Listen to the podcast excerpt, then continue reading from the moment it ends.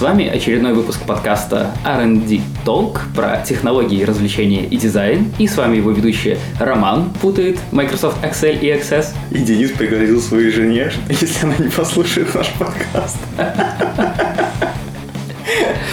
Ну что, начнем, как всегда, расскажем о том, о чем этот подкаст, как он строится. Вначале мы обсудим некоторые новости, которые принес каждый из нас. После этого мы обсудим тему, в этот раз тему принес Денис, я о ней понятия не имею, и буду выступать как бы зрителем и буду задать вопросы. После этого мы расскажем, кто чем занимался в прошлую неделю, а именно, чем мы развлекались, что мы видели, кого мы видели.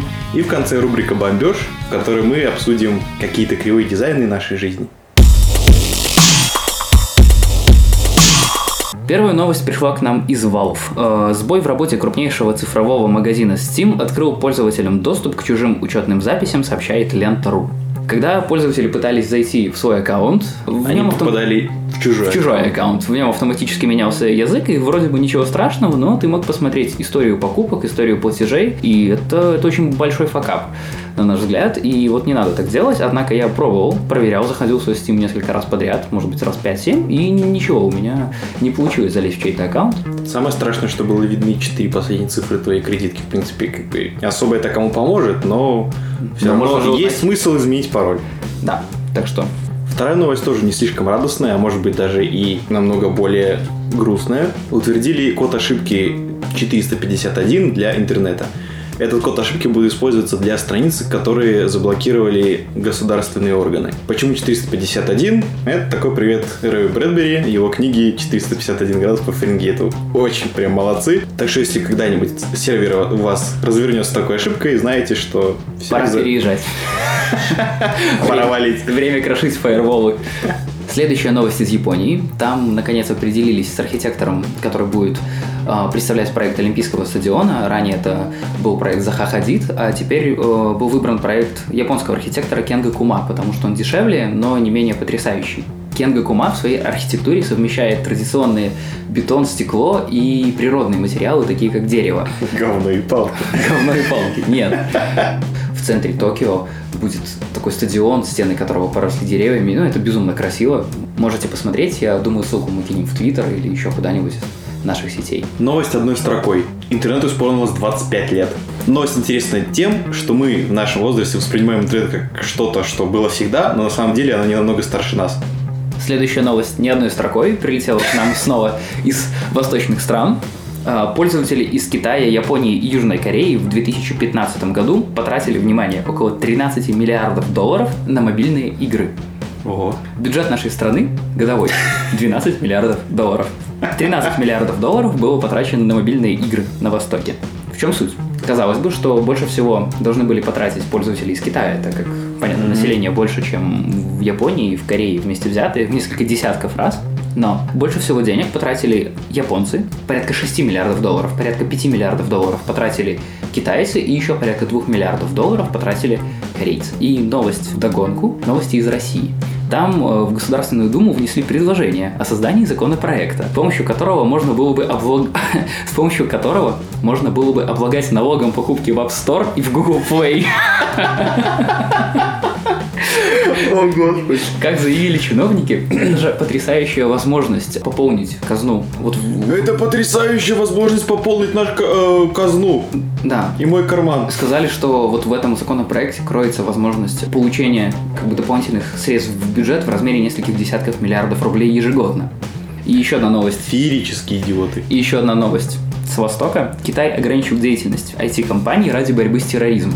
Все мы слышали о том, что в России в прошлом году э, был принят законопроект, который обязал Facebook э, и другие крупные IT-компании, социальные сети хранить информацию о пользователях родом из России на российских серверах.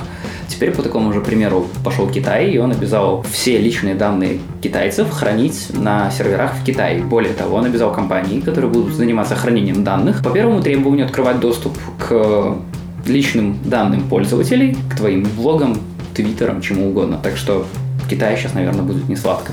И в заключении новостей, так как сейчас приближается Новый год, конец года, все подводят какие-то итоги, подводят свои итоги профильные игровые порталы, которые называют игры года. Ты, собственно говоря, GameSpot подвел итоги и назвал 25 лучших игр этого года. И э, больше всего наград и звания игры года получил Ведьмак 3 и дополнение. Как Поздравляем здесь. поляков. Поздравляем поляков. Какая для тебя, на самом деле, игра года в этом году? На самом деле тоже Ведьмак, Да. потому что единственная игра в моей жизни, с которой я играл 150 часов. У меня та же тема, потрясающая игра. Спасибо большое CD Projekt Red за этот title. Ждем второе дополнение. Жд- Ждем второе дополнение, ждем их следующие игры. На этом с новостями все. Едем дальше. Собственно, перейдем к теме. Ну давай, что ты мне принес сегодня такого? Сегодня я хочу поговорить с тобой о ретрофутуризме. Сейчас объясню, что это такое и я примерно представляю. Ну вот смотри, в прошлых выпусках мы обсуждали дронов, VR, нейроинтерфейсы, и все это было с таким заделом на будущее, и как бы мы хотели видеть наше будущее через 10, 20, 30 лет. В последнее время мы очень много говорили о будущем, так как наступает Новый год, а, все в Новый год любят вспоминать, что было, что прошло, предаваться ностальгии. Мы тоже сегодня будем предаваться ностальгии и вспоминать то, как будущее, то есть наше сегодняшнее, видели 50-60 лет назад. Шикарно, давай. Поговорим о ретрофутуризме. Для начала, что такое ретрофутуризм? Определение с Википедии, но я буду его дополнять. Это термин, объединяющий в себе понятия ретро и футуризм. Не поверить. Обалдеть. В общем, суть в том, что ретрофутуризм – это то, как люди представляли будущее где-то в 50-е, 60-е годы. Это считается расцвет направления ретрофутуризм. Это направление в литературе, в искусстве, в кинематографе, в изобразительном искусстве. Очень много плакатов рисовали в то время. Однако основателем этого жанра можно считать Жюля Верна, его роман «Париж в 20 веке», сам термин ретрофутуризм он возник не так давно, он возник где-то в 20 веке. Однако первые предпосылки к ретрофутуризму можно найти и в 19 веке, более того, даже в начале 19 века. Когда мы говорим о ретрофутуризме, стоит вспомнить такого художника, как Альбер Рабида. Рабинет. Рабинет? Рабинет. Рабинет. Рабада и Рабинет. Так вот, а, Альбер Рабида – это художник, который писал книги, рисовал картины, ну, даже нельзя сказать, это картину, скорее делал гравюры. Он является автором более 500 гравюр. Чем он знаменателен? В журнале «Парижская жизнь» он работал вместе с э, Гюставом Доре, и в то время, когда Гюстав Доре рисовал картины ангелов и демонов для иллюстрации божественной комедии э, Данте Алигьери, э, Рабида потрахал его женушку. нет. Альбер Рабида, он рисовал картины и гравюры того, как он представляет себе мир будущего. То я хочу с тобой обсудить несколько гравюр Альбера и то, что он там Принес их? представлял, конечно. Круто. В шоу-ноутах мы укажем ссылки на картинки, на- на социальные сети, где можно будет найти эти картинки. Я думаю, я выкину их в Твиттер. Первое, что я тебе хочу показать, это орудие, которое нарисовал Альбер. Какой год? Это 1870 где-то, 1878. Ну, В общем, на картинке изображена пушка. И снизу можно посмотреть надпись. Ну, надпись тоже переведена на русский. Не надо более взрывчатых веществ, довольно одних миазмов. Суть в том, что он прогнозировал то, что в будущем люди будут использовать не огнестрельное оружие, химическое оружие. То есть было это за много-много лет до того, как впервые применили химическое оружие под Ипром. А Альбер Рабида видел наше будущее в, скажем так, в такую как викторианскую эпоху, то, что мы привыкли называть стимпанком. Его известная очень серия работы, у него есть книга, называется «Электрическая жизнь». Она посвящена тому, что в нашем мире все будет электрическим. И раньше на его картинах, допустим, были какие-то дирижабли, которые работали на пару, на газу, какие-то вот газовое оружие. А со временем он переориентировался и начал прогнозировать какие-то нам электропушки, электромобили, вплоть вот все, вот все то, что мы сейчас имеем. Вот Подожди, я тебя перебью по поводу газового оружия и по поводу этой картинки. Если я правильно понимаю, то есть тут есть пушка, которая стреляет газом, Ага. лежат люди, которые замотаны в одеяло, они типа... они задыхаются. Так вижу. Я художник. Вообще, слушая о том, что придумал этот Лебеда, Альбер Робида. Рабида, мне кажется, этот человек придумал 200 лет назад наш подкаст с тобой. И все его темы. У него есть 500 с лишним картин. Мы можем записать отдельный подкаст, где будем на протяжении пяти лет обсуждать. У нас есть Картины. темы на 500 выпусков вперед. На самом деле нет. Это что касается середины 19 века. Но ретрофутуризм, он был очень популярен в СССР. Расскажу тебе вот о чем. Э, в СССР выходил журнал «Техника молодежи». Более того, этот журнал до сих пор выходит, насколько я знаю, в России. Это один из самых старых печатных органов, который сейчас издается. Он там не издавался, наверное, только во время войны два года. И на страницах этого журнала было очень много таких тоже предсказаний того, как э, советские ученые видят будущее. Суть в том, что каждый месяц они издавали журнал, в котором были какие-то открытия ученых, наблюдения молодых физиков, и были прогнозы, которые спустя годы можно посмотреть, как в журнале «Техника молодежи» 60 лет назад один из ученых предсказал, что вот, там, магнитная левитация и монорельс, за этим будущее. И там была футуристическая картина, как Маглев весет, несет нас там через степи Кузбасса какого-нибудь. Вот эта вот иллюстрация из журнала тоже 60-х годов, она называлась ну, «Верхом». И там был представлен проект поезда, монорельса, который двигается на магнитной подушке, то есть маглев. Вот это вот картинка из журнала «Техника молодежи», видимо, майский выпуск, 1987 год. И здесь мы видим что? Здесь мы видим... Иллюстрацию к фильму «Марсианин». Да. Два. Это, это иллюстрация к фильму, не знаю, это к фильму «Лунатик», это все-таки не Марс, ты видишь там на заднем плане Земля. В этом журнале люди... Это Destiny, там сто пудов есть такой шлем экзотический. А, это же карта, подожди, это Meridian Bay, короче, на Фобосе. Такие тоннели есть. Не, на самом деле это иллюстрация к статье о том, что в конце, в середине 2000-х годов... Саша, не вешалку устанавливали. Сейчас команду снимут. И... Лунная колония начинается с вешалки. Все верно. Так вот, на этой иллюстрации можно посмотреть, как представляли в 87 году, как через 50 лет люди будут заселять Луну, как они будут строить лунную колонию. Видимо, никто не мог подумать, что мы все забьем на это. Да, никто не мог. В 87 году как бы люди еще верили, то, что вот, нам интересен космос, а не снимать фильмы про космос. И мы видим, что тогда было действительно интересно, и люди вот мечтали такими категориями, что через 50 лет, когда там, может быть, уже журнала не будет, когда художника не будет, когда того, кто написал статью, уже, возможно, в живых не будет, они верили и мечтали в то, что будет вот такая вот вещь. И, по сути, она сейчас абсолютно осуществима. Вот, Только нахер никому не нужно. Абсолютно. Согласен с тобой. Никому она сейчас не нужна, к сожалению мы ни на шаг не приблизились вот к тому будущему, которое видели иллюстраторы 50 и 60 лет назад. И, на мой взгляд, это очень грустно. Почему мы, знаешь, приблизились? Э, считается, что очень ярким представителем ретро-футуризма является серия игр Fallout – и мне... Вот к этому точно вот приблизились. К, вот, вот к этому мы очень близки, и как бы часы судного дня, они потихоньку тикают, и каждый год прибавляют по одной минуте. Fallout он вышел в 1000, первый Fallout в 97 году. И тогда тоже был какой-то такой задел на футуризм, вот эти вот лазеры и прочее, все это было еще так незнакомо, так неизвестно, машины на ядерной тяге. Сегодня это уже все осуществимо. Но почему мы не осваиваем космос? Почему не, мы не мечтаем теми категориями, которые мечтали люди в 20 веке? Почему мы не стремимся к тому, что рисовал Альбер Рабида? Почему мы не хотим каждому персональный летающий транспорт? Я хочу. Я тоже хочу. Так все хотят, только государство не хочет. Смотри, вот эта вот штука называется «Поселок на орбите». Это картинка тоже из журнала техника молодежи. И люди прогнозировали, что в 2000-х годах, то есть в 2015-2020 мы такие, съезжу-ка я к бабуле, ты сел в свою персональную ракету и полетел в какой-нибудь поселок, знаешь, там у меня есть деревня Кукшевичи, так Кукшевичи на какой-нибудь стационарной орбите, там такая вот вращающаяся станция, и ты такой, бабуль, я дома. А она тебе картошку выращенную в космосе такая вот, возьми, внучок. Потому что на Земле-то ничего не растет. Ничего не растет. Говне в этом вашем. Интересное будущее, которого мы пока лишены. Зато в следующем году выйдет новый iPhone. Можно будет посмотреть еще один фильм «Марсианин 2» или еще что-нибудь. И пальцы не будут, не будут дотягиваться не то, что до края экрана, но и до низа. Я вижу детская травма, связанная с размером экрана. С размером экрана. А, вот эта картинка, еще одна я тебе покажу. Вот эти вот странные футуристичные соты. Это, пожалуй, самая реализуемая сейчас вещь. Это многоуровневая парковка для больших городов. Люди тогда не думали, что могут города быть такими большими. Вот, но, опять же, ты можешь видеть там где-то вдали виднеется сталинская высотка. Наверное, это МГУ или МИД. В Москве, на МИД. В Москве. Они одинаковые. Не поверишь. Таких семь штук.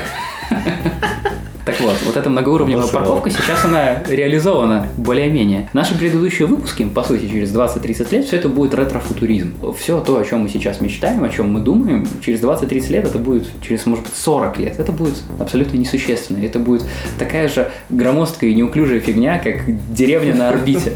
Поэтому я очень жду то время, когда люди будут действительно мечтать о каких-то новых вещах, о действительно стоящих изобретениях, о новом освоении космоса, об открытии каких-то новых планет и прочем. Ну смотри, люди до сих пор мечтают. То есть раньше единственным способом помечтать об этом и узнать, что ученые делают ракеты, они летают в космос, там поселение на Луне и все такое. Раньше это было в журналах. А сейчас это вот таких подкастов, как у нас с тобой. Это подкасты, Подкасты, это сайты. блоги, твиттер. все продолжают мечтать просто как-то в другой сфере. На самом, на самом деле, мне кажется, что тоже отличная область для мечтаний – это компьютерные игры. Опять же, возьмем Destiny, который мы горячо любим. Это действительно возможность открыть для себя новые миры и взглянуть на Землю с Луны, взглянуть на спутник Марса и представить о том, что м, действительно было бы интересно построить где-нибудь колонию, и даже чтобы миры, иные разумы вышли с нами на контакт, и даже если бы они были не очень дружелюбными, это все равно было бы интересно. По поводу того, что это никому не нужно, там, в космос лететь, все такое. Недавно вышла какая-то короткометражка, очень буквально там минуту длится, полностью в компьютерной графике, но меня там поразил сам кадр, э, где люди прилетели на какой-то спутник Юпитера, где есть гравитация, но она очень маленькая. И И, где люди летали на крыльях. Да, это потрясающе. Да ради этого можно уже все деньги, которые тратят, не знаю, на постройку дворцов и Чего угодно. выкачивание нефти, да, и на придумывание оружия, потратить на это. Из ретро-футуризма, вот по сути то, что мы, то, чем мы сейчас занимаемся, мы делаем какой-то такой э, ретро-футуризм контент.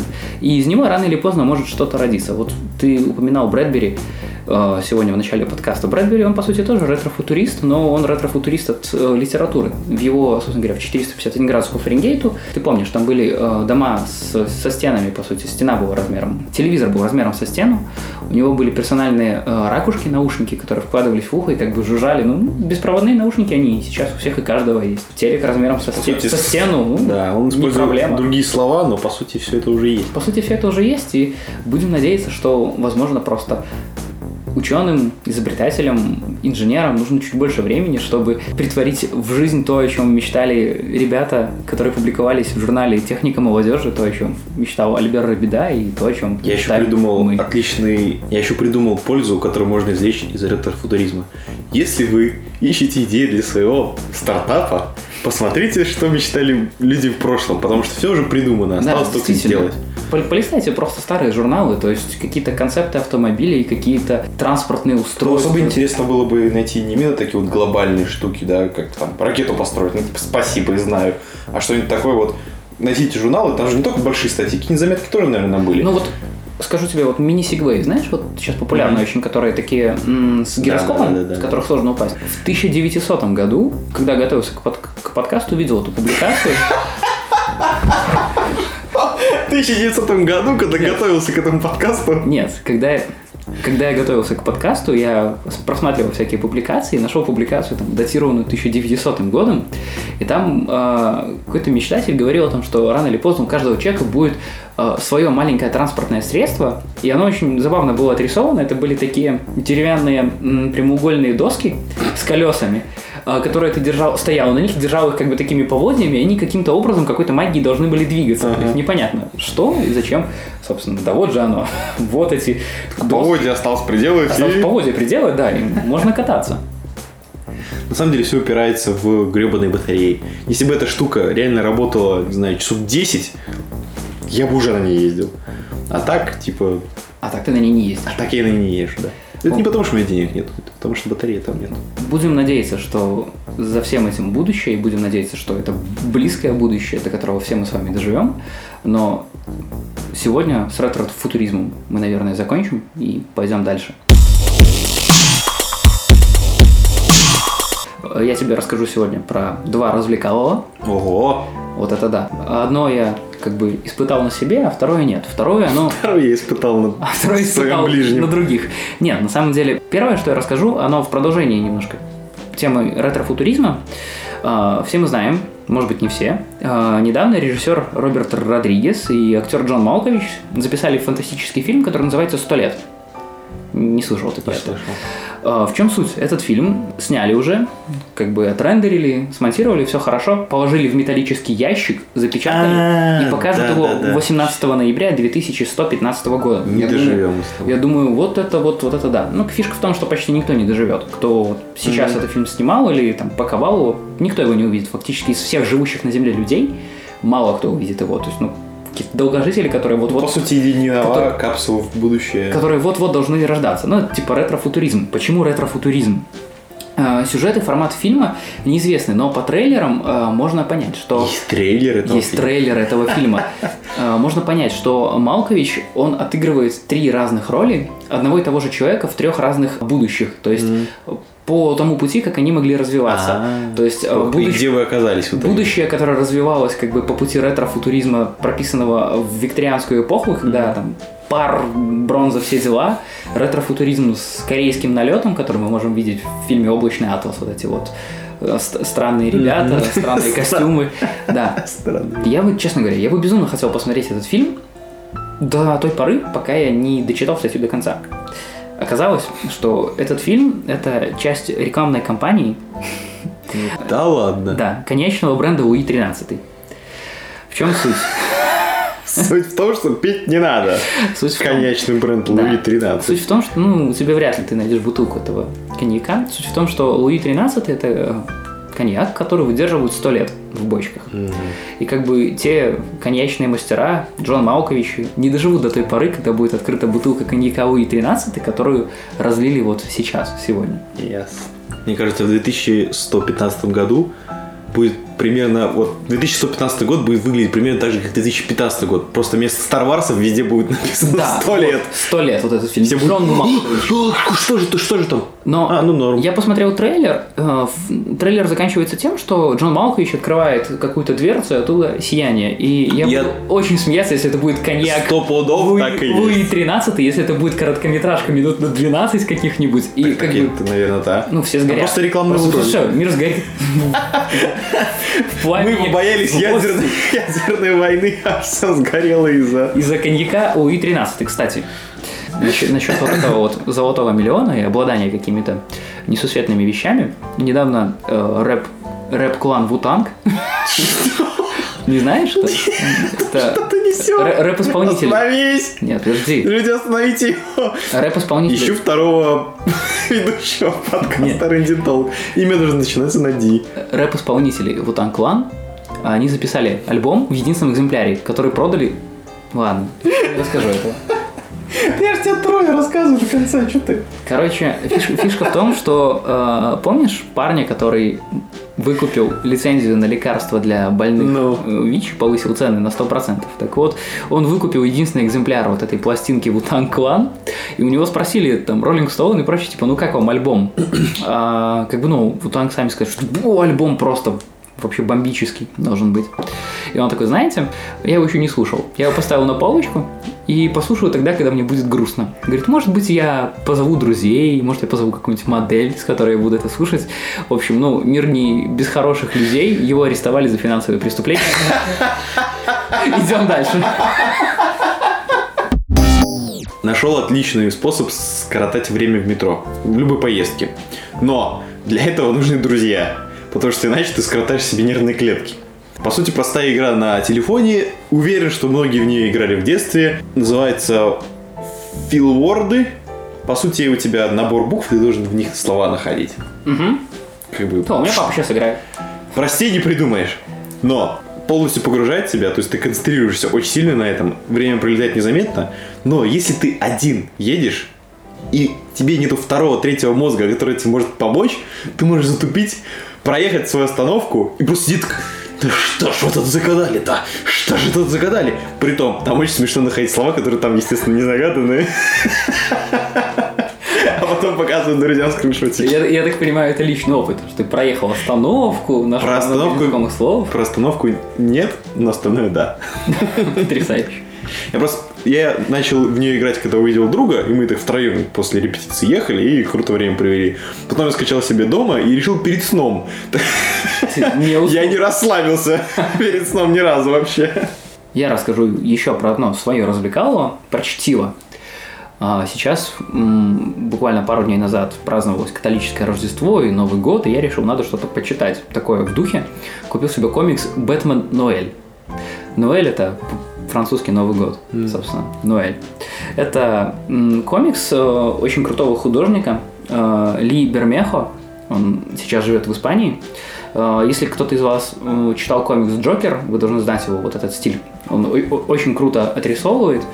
И вот этот вот комикс, он тоже отрисован потрясающе. Но в чем суть? Это история про Бэтмена, но она построена на основе рождественской истории Чарльза Диккенса. А Бэтмен, он, по сути, является Скруджем, э, который переосмысляет свое существование, будучи богачом, и все ли он правильно делает. сегодня прям по поводу денег. э, Да. И к Бэтмену, как и к Скруджу в оригинальной истории, являются три духа Рождества. Один из них женщина-кошка, то есть это потрясающе. То есть в этом, в, в этом комиксе э, сначала идет история про Бэтмена, и потом, после уже комикса, есть э, выдержки из рождественской истории Чарльза Диккенса, но я вот очень советую вам почитать, во-первых, рождественскую историю Чарльза Диккенса. Это рождественская песня. В, в английском варианте Christmas Carol.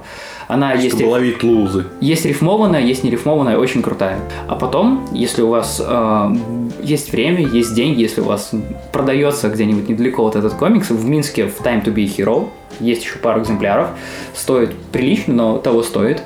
Бэтмен Ноэль. Потрясающая история, скоротал Рождество за ним. Великолепно, я считаю. А теперь у нас рубрика «Бомбеж». Начну я. Пару дней назад э, мы с моим другом и еще одним другом ездили в бар отмечать покупку машины. Мой товарищ купил себе хорошую машину. Перед тем, как ехать в бар, нам нужно было заехать в обменник. А, В Минске, возле магазина ЦУМ, центральный универсальный магазин, есть парковка. Мы решили, что проканемся на парковке и пойдем поменяем деньги, и потом заберем машинку. А, Рассказываю алгоритм. Мы подъезжаем к шлагбауму, нажимаем кнопку, и нам выезжает билетик, на котором написано, что вот стоимость 10 тысяч, там минимально час парковки. Открывается шлагбаум, ставим машину, идем менять деньги, возвращаемся. Подходим к паркомату, который, в котором мы должны будем оплатить нашу парковку. И там дальше смешно. Пункт первый. Вставьте билет. Вставили. А, На экранчике появляется то, сколько мы должны заплатить, и там справа такая наклейка пункт 2. Вставьте купюру. Написано, какие купюры можно вставить. Вставляем мы эти купюры, ищем пункт 3. Пункта 3 нет. Совсем. Нигде. Не написано ничего про пункт 3. Мы такие, ну ладно. Профит. Ну ладно, нажмем кнопку выдать чек. Нажимаем кнопку выдать чек, хоп, нам вылазит оплаченный билет, то есть мы можем выезжать, и чек. И мы такие, так, а где пункт 3? Про него ничего не написано. Но есть пункт 4, на котором написано, нажмите кнопку, чтобы получить чек. Я в этот момент сломался. Я пытался представить, может быть, есть какой-то другой метод оплаты, который исключает, там, допустим, пункт 3 и пункт 4, то есть который ограничивается двумя пунктами. Но его нет, то есть как бы там только вот наличкой, все как положено, вставляешь ты в паркомат, тебе вылазит уже оплаченный чек, Потом ты подъезжаешь к шлагбауму с другой стороны, вставляешь оплаченный билет, шлагбаум открывается, и мы уезжаем. Я вот думаю, э, откуда берется вот это вот излишество в интерьерах, в экстерьерах, в дизайнах, когда непонятно, зачем тебе дают какие-то указания, которые так очевидны. Еще один хороший пример, с которым я обратил внимание на него буквально сегодня, когда ехал к тебе. В метро э, на дверях у нас вход в метро обозначен синей наклейкой, выход из метро обозначен красной наклейкой. То есть, понятное дело, ты не пойдешь на красный цвет, но на некоторых дверях вешают рекламу. И реклама над синей надписью «Вход» может быть зеленая. Это ладно. То есть зеленый цвет он Но она к быть действию. красная. Она может быть красная, она может быть желтая, а над рекла- реклама над дверью выход вообще непонятно зачем. И вот у меня порой такой ступор, я подхожу к двери и такой, так, так, это реклама, а это написано входа нет, значит мне в другой вход. Но порой, когда спешишь или, допустим, залипаешь в телефоне, как оно часто бывает, такой идешь, идешь, идешь, такой, так, я не туда. Ну и бывают неудобные ситуации, когда, там, например, выходят люди, и ты там как бы такой что-то проталкиваешься, а потом понимаешь, что, боже, ты я же идиот. Ну, это не ты идиот. Вот такой Я вспомнил самый главный бомбеж этой недели. Тоже по поводу метро. Какой гений догадался сделать проезд метро на 500 рублей, Рублей дороже, дороже. чем на наземном транспорте. Я, я уже привык пользоваться карточкой, где ты просто оплачиваешь поездки, где надо тебе на каком надо транспорте, ты их тратишь. Как сейчас это работает, Я тебе непонятно. расскажу. Я специально прочекал эту тему. То есть ты... Не, я тоже прочекал. По идее, ты... Мне, пожалуйста, 10 на метро. Я. И... Нет? Нет, не так. Или ты платишь просто 5500 за все? Нет, давай расскажем вот для начала про ситуацию. Может быть, не все знают, но вот сейчас в Минске дорожает проезд. Раньше у нас проезд на любом общественном транспорте стоил 4,5 тысячи белорусских рублей. При покупке там, талона у водителя 5. Соответственно, теперь проезд на общественном транспорте будет стоить 5 тысяч на автобусе, троллейбусе и трамвае и 5,5 тысяч на метро. Соответственно, э, бесконтак- бесконтактные смарт-карты, вот, которыми мы прикладываем в транспорте, их можно запрограммировать на неограниченное количество поездок. В таком случае они без проблем работают и в метро, и в автобусе. Но если ты хочешь купить, например, 50 поездок на автобус и 20 на метро, тебе нужно две разные карты. Нельзя теперь запрограммировать одну карту на одни и те же поездки. Раньше, допустим, покупалась карта на 60 поездок, и она спокойно считывалась при входе в метро, в автобус, троллейбус, трамвай, где угодно. Даже в пригородных электричках можно было использовать эту карту, там тоже снимались деньги с нее. Теперь, допустим, у тебя, ты ездишь, допустим, на автобусе каждый день, на троллейбусе и на метро. Условно, у тебя будет Две одна карты. карточка, на которой будет 40 поездок, которые ты будешь прикладывать в автобусе и в троллейбусе, и будет вторая карточка, которую ты будешь прикладывать в метро. Нет, я читал в, ну, в новости. Нет, там так- Что? Нет, не читал. В новости Ну, на, или на онлайне, или на сетитоге. Тоже сразу вопрос, это что мне теперь две карточки? Нет. То есть эти, когда вы будете покупать новые поездки, вы говорите в кассу просто сколько вам на то, сколько вам на то, и там вот эта вот фигня, она перепрограммирует. И вам в метро будет показывать, сколько осталось поездок на метро, а когда вы в авто... Иначе смысл этих смарт-карт, на которые нарисованы все виды транспорта, Транспорт. теряется. Иначе смысл теряется. Я с тобой согласен. Я очень надеюсь, что они это сделали, потому что я тебе говорю... Но я вчера спешил куда-то на репетицию. Мне надо было, меня кончились поездки, мне надо было купить. Я постоял возле кассы, посмотрел на эти потрясающие таблицы экзелевские, где очень все понятно и можно разобраться очень просто, как сколько что стоит. И купил два жетончика. Роман, ведущий подкаста R&D Talk, путает Excel и Access. Воспользовавшись нашими обалденными способностями гугления, мы выяснили, что я прав. Да. Ну что, Денис, где нас можно найти? И расскажи что-нибудь про то, какие хорошие у нас слушатели. Да, расскажу вам что-нибудь. Во-первых, в уходящем году хотим поздравить всех с Новым годом. Надеюсь, вы были хорошими, будете хорошими в следующем году. Насчет того, где нас можно найти. Мы все еще есть на SoundCloud. Пока нас оттуда не выгнали. Пока нас оттуда не выгнали. И Боты. Представляете, к нам привалило.